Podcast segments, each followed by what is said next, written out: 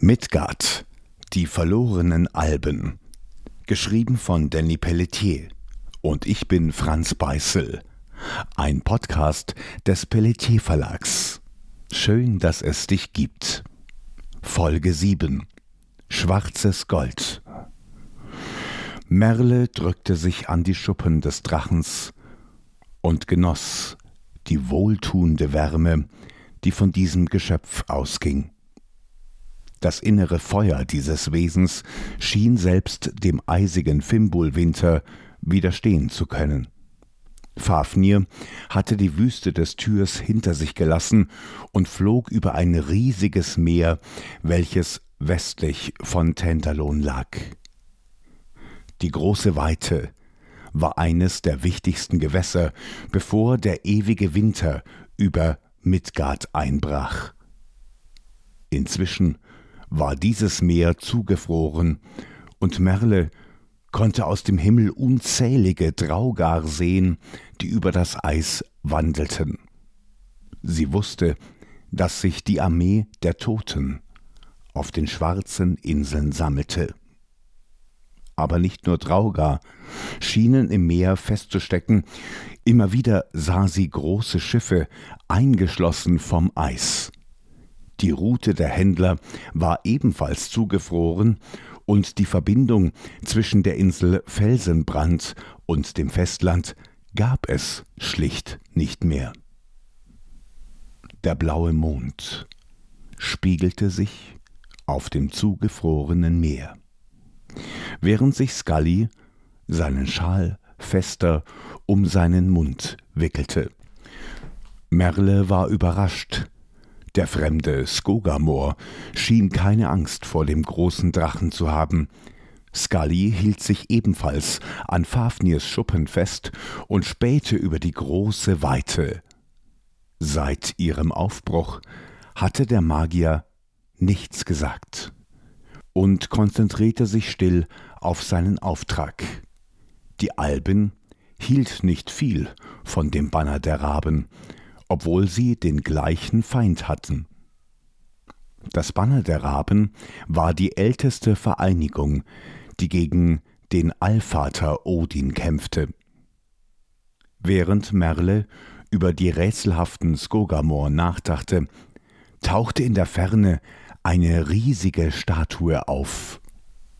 Eine große Zwergin mit gezückter Axt, stand auf einem hohen Berg und richtete ihre Waffe in den Himmel. Der Schnee lag auf den Schultern der Statue und eine helle Flamme loderte in der anderen Hand. Fafnir steuerte direkt auf die Statue zu, und Merle schaute fragend zu Scully. Der Magier schlug den Kragen seines Umhangs höher und spähte durch die eisige Nacht.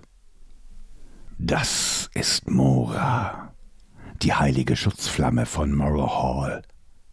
Sie diente den Schwarzeisenzwergen als Leuchtturm und wacht seit vielen hundert Jahren über die schwarze Zitadelle, flüsterte Scully leise.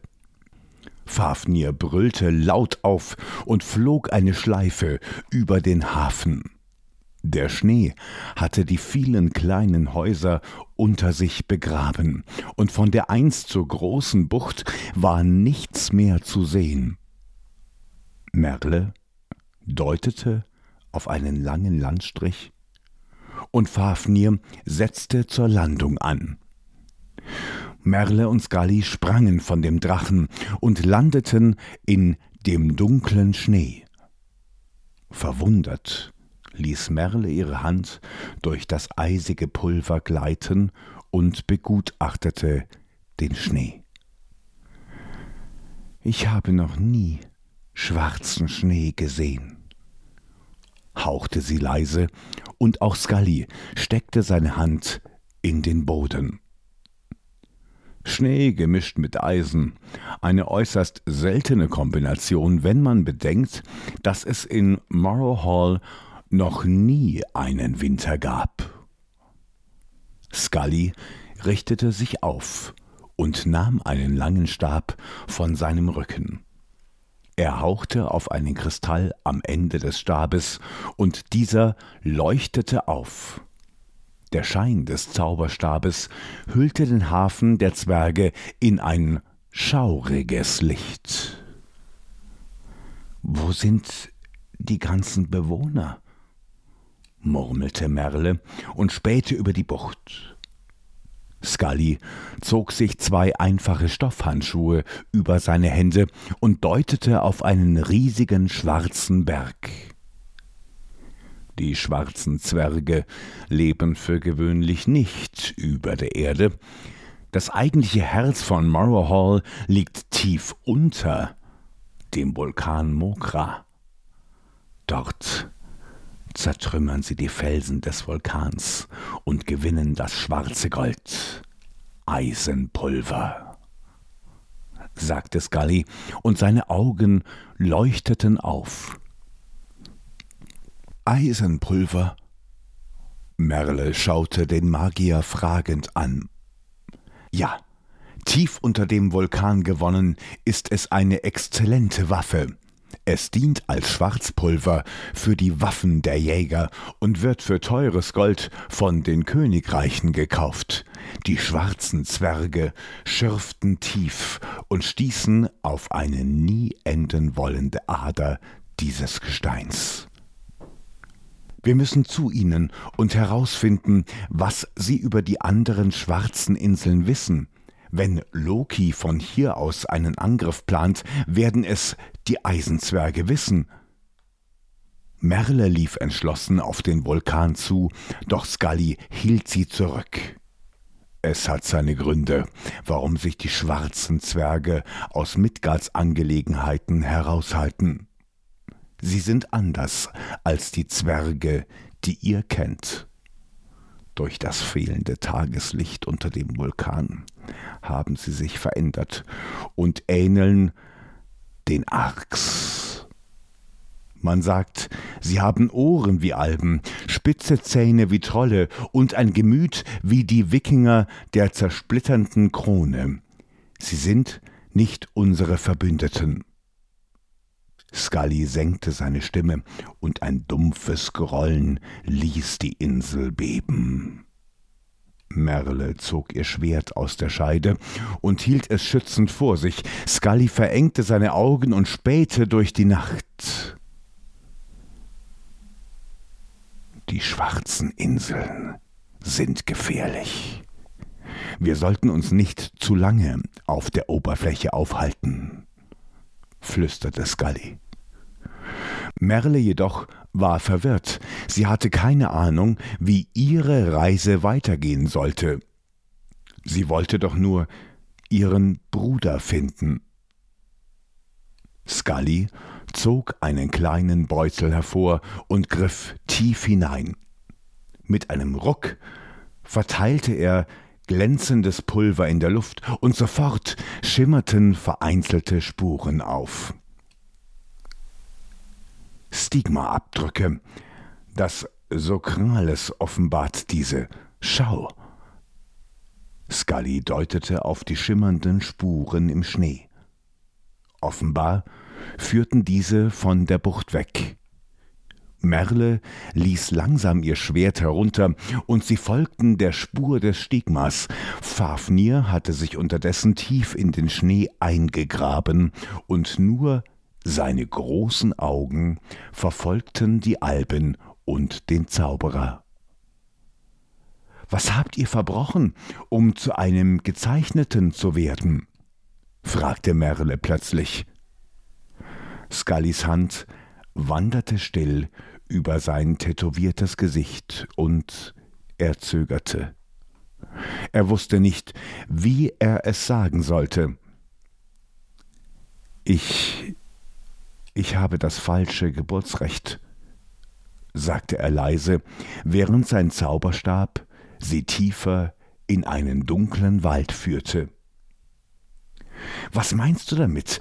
Man wird zu keinem Skogamor, nur weil man geboren wurde. Scully schluckte.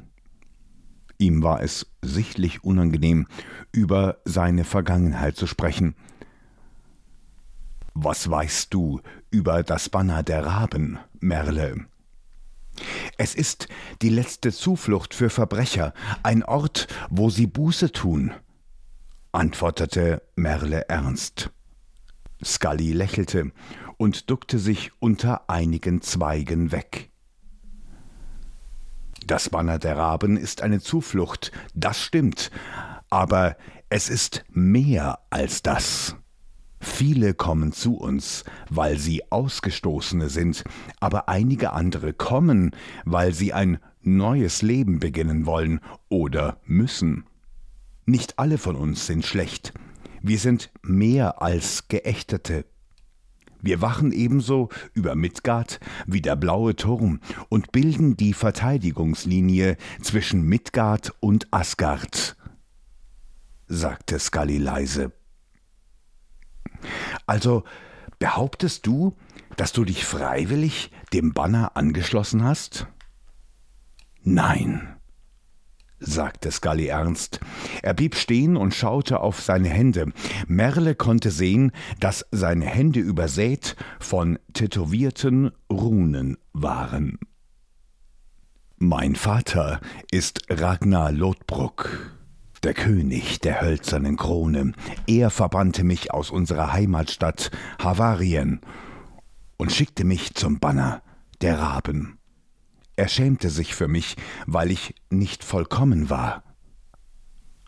Scully nahm langsam seinen langen schwarzen Schal von seinem Mund, und nun konnte Merle zum ersten Mal sein Gesicht sehen. Seine Lippen waren umrundet von verschnörkelten Tätowierungen, doch etwas anderes fiel ihr auch auf. Das Gesicht von Scully war entstellt und blutige Narben zierten seine Mundwinkel.